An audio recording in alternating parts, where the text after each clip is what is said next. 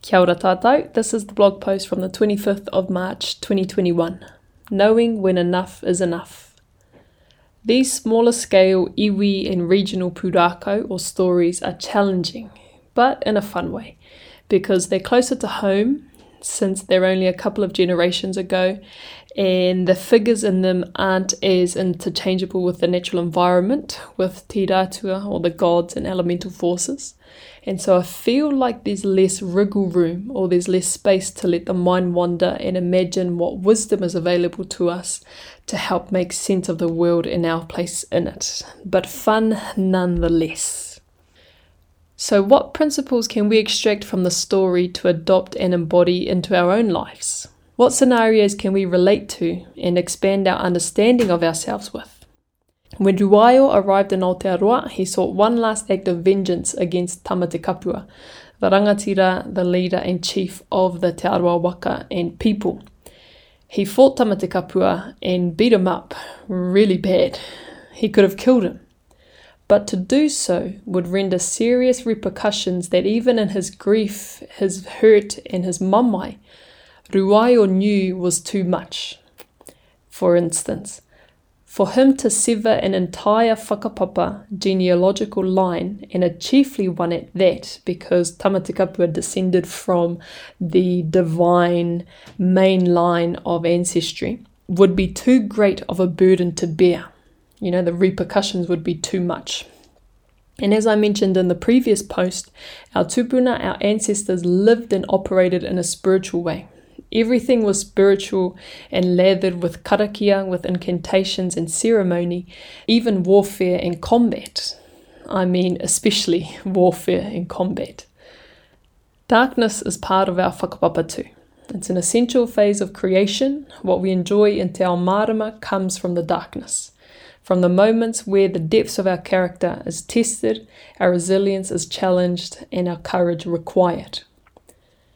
How do we ensure that in the darkness of our own feels, or when we're upset, angry, and hurting, that we can look after ourselves and navigate those waters safely, and not drop too deep to where we may not return from, where the repercussions may be too steep of a price to pay?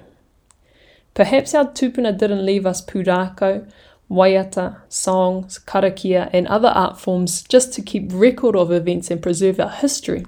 But contained within them are the blueprints and guides to help us keep safe in the darkness so that we can thrive when we come into the light. Perhaps. Tēnā tātou, hana. So this one's a little bit shorter and a bit of a bridge, I think, from last week's blog post, which was not somber, but just a little more confronting, I think, of those, the reality of trying to rebuild trust with yourself, let alone trust with others after you've gone through something. And so, knowing when enough is enough, and for the example from the pūrākau, Ruaeo stopped. You know, he could have killed Tamate Kapua, but to do so the implications of that, or the ripple effect, the whakapapa effect, the consequences that would have flowed on from that would have haunted him for the rest of his life, and he knew that. And like I say in here, and you probably already know, Maori and I think all Indigenous people around the world were very spiritual people. Uh, that was their first form, and then everything physical was just an expression of that. And so he knew, Ruaeo knew the repercussions if he did kill Tamate Kapua and sever and discontinue that whakapapa line, uh, that he would be on the line as a result. And so he knew when enough was enough. You know, he changed the arrangement of the stars when the waka first left Hawaii, and then I think there was something else, and then this as well and this was the last thing. This is, you know, enough is enough. We'll end it here.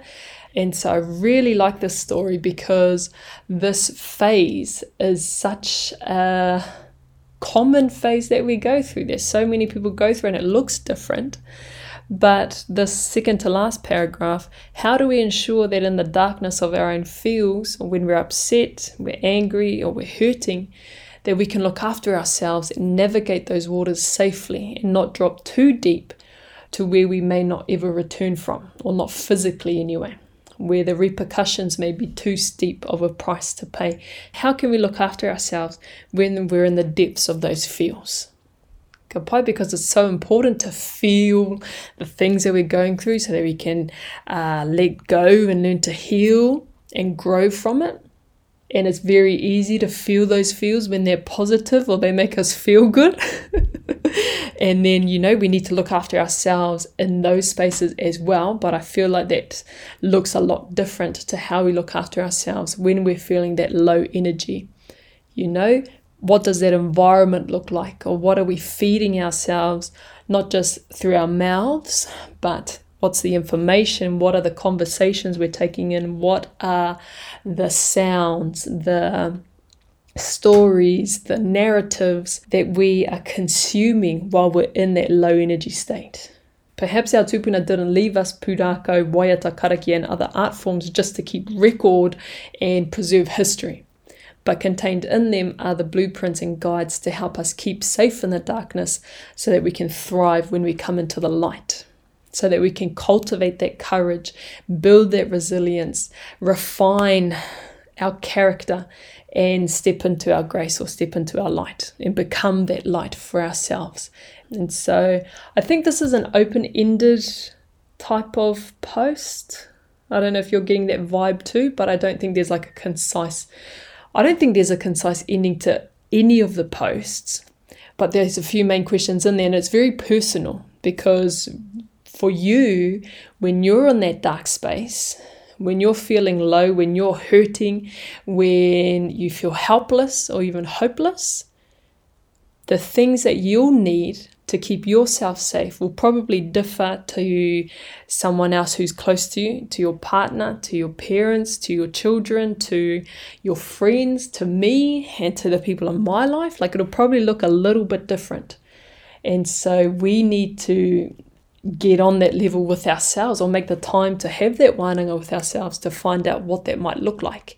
But I know I can guarantee that if you look to your whakapapa, there will be answers there pūrākau, waiata, karakia, whakapapa, any other art forms, kapahaka, you name it. There's something for each of us in there, and it changes or it differs based on our interpretation on the situation at the time, which is the beauty of it, is that it's always evolving, always adapting, and can be adapted to those different situations as well. And so, hope you enjoyed this.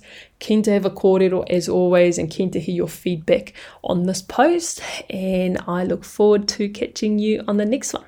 Hey, kona.